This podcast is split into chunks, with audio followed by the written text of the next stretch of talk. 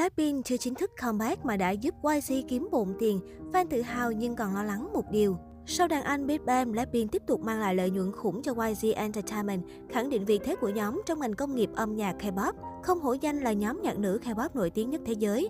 Một lời thông báo comeback trong tháng tám của Blackpink cũng giúp giá trị cổ phiếu của công ty chủ quản tăng mười phần trăm. Bản thân công ty con Y G Plus cũng được hưởng tiếng thơm khi giá trị cổ phiếu tăng lên đến mười sáu phần trăm.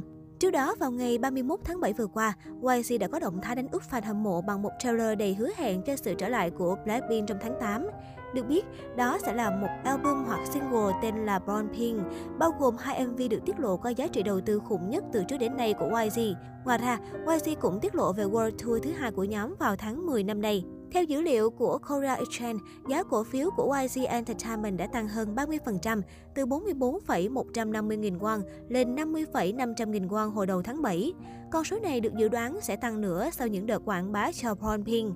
Cũng trong thời điểm này, Blackpink đã khởi động nhẹ cho sự trở lại của nhóm bằng em vê Ready for Love kết hợp cùng Gamepark Mobile. Ca khúc từng được tiết lộ trong phim tài liệu Light of the Sky trong dịp kỷ niệm năm năm hoạt động của nhóm. Đây là em vê đầu tiên của Blackpink tích hợp đồ họa a i nhân tạo. Trong em vê, các thành viên được dựng lại từ minh họa ba D đẹp mắt. Dĩ nhiên, âm nhạc sôi động bắt tai vẫn là nhân tố tạo nên tên tuổi Blackpink từ trước đến nay.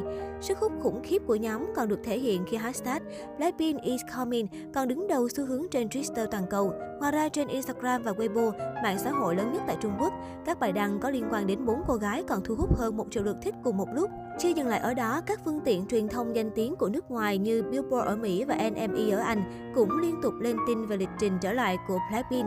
Phần lớn họ đều dự đoán nhóm sẽ xô đổ nhiều kỷ lục mới trên các bảng xếp hạng toàn cầu cho dự án mới nhất. Với tất cả những thông tin được hé lộ, đợt comeback của Blackpink được hứa hẹn sẽ bùng nổ hơn bao giờ hết.